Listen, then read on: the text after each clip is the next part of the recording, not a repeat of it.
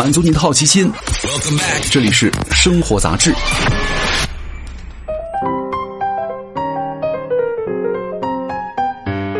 嗨，各位好，欢迎来到生活杂志，我是奥巴庆。今天来跟各位聊一聊鸡蛋的话题。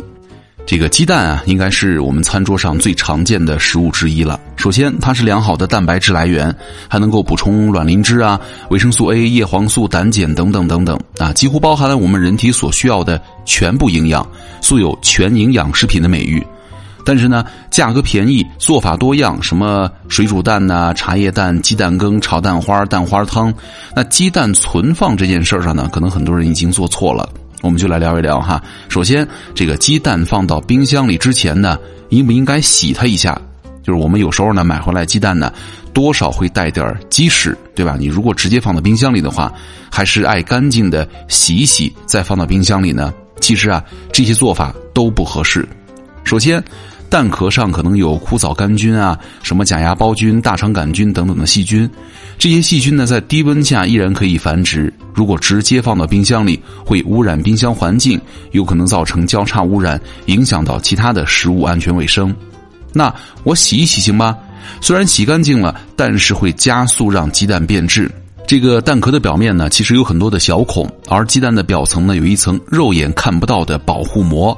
把这些小孔给封闭住了，这层保护膜呢，既能够防止细菌进入到鸡蛋当中，又能够防止啊蛋内的水分蒸发，保持蛋液的鲜嫩。如果用水去洗它的话，保护膜被洗掉，那细菌和微生物啊便会轻而易举的进入到蛋内，加速鸡蛋的变质。那正确的储存方法是什么呢？买回的鸡蛋呢，可以。装入干净的包装袋当中，再放入到冰箱的蛋架上保存。那如果你觉得鸡蛋表面太脏，可以用干纸巾呢轻轻擦拭一下。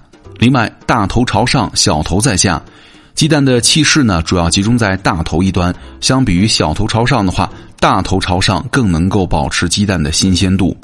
第三点，从冰箱当中啊取出的鲜蛋呢，一定要尽快食用，不可以久置或者再次冷藏，因为在进出冰箱的过程当中呢，鸡蛋表面会有一层冷凝的水珠，当中的细菌呐、微生物可能很快会透过蛋壳深入到蛋液内层，而且啊，不要过度的囤鸡蛋哈，冷藏时间最多一个月。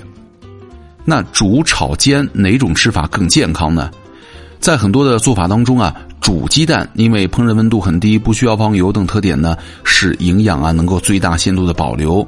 在维生素保存排行榜啊、蛋白质最好消化排行榜以及有益于心脏排行榜等榜单当中啊，煮鸡蛋是拔得头筹了。但需要注意的是呢，有些煮鸡蛋呢也是暗藏风险了。第一个，茶叶蛋。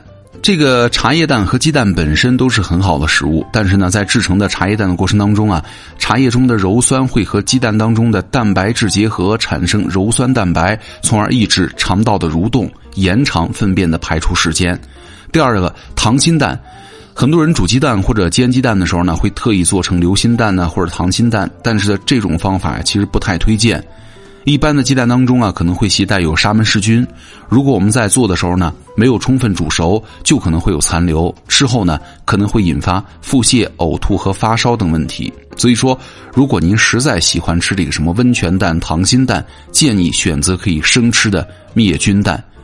但是啊，生鸡蛋营养不如熟蛋。生蛋当中呢，有一种叫做抗胰蛋白酶的物质，它会阻碍鸡蛋当中蛋白质的吸收。而生鸡蛋的蛋清当中啊，还有阻碍维生素 B 七的吸收成分。那在这儿呢，还是要提醒各位哈，鸡蛋它不是煮的时间越长越好，否则蛋黄会变绿，就是蛋黄当中的亚铁离子和蛋白当中的硫离子结合，形成难以融合的硫化亚铁，它不会被人体所吸收，吃了之后呢，容易出现吸收不良的情况。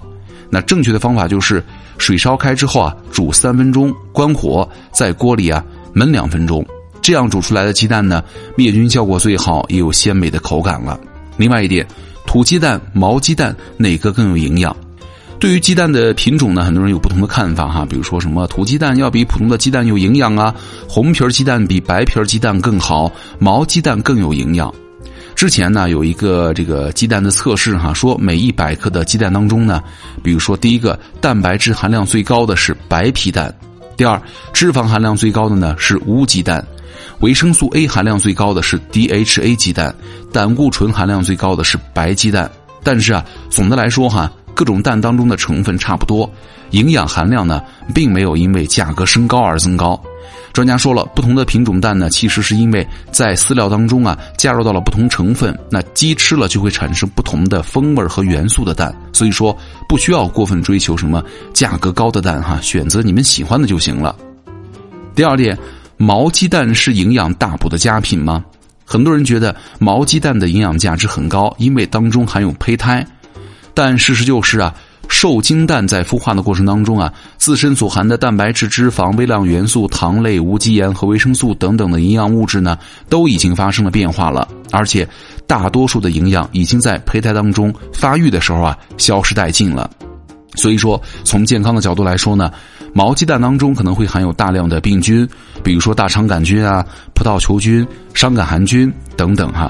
如果你吃了的话，首先不但营养价值不高，而且容易发生食物中毒，引发伤寒、肝炎等疾病。那最后呢，一天可以吃几个蛋呢？跟其他食物一样，鸡蛋虽好，但是呢，不能够吃太多。根据之前的《中国居民膳食指南》建议，哈，在其他的食物，比如说奶类、肉类和鱼虾都正常吃的情况之下呢，每周吃蛋呢最好不要超过七到十个，也就是说，一般来说每天一两个全蛋就行了。那对于没有其他的肉食啊、胆固醇来源的蛋奶素食人群呢，你可以适当的增加蛋类和奶类的摄入。而对于血脂正常的老人呢，考虑到鸡蛋的营养价值和方便易食，在健康饮食的前提之下呢，每天也吃两个，基本上就足够了。那哪些人群需要限制呢？高血脂、高胆固醇血症的人群，哈，尤其是同时伴有糖尿病啊或者心力衰竭风险的患者，应该谨慎食用富含胆固醇的食物了。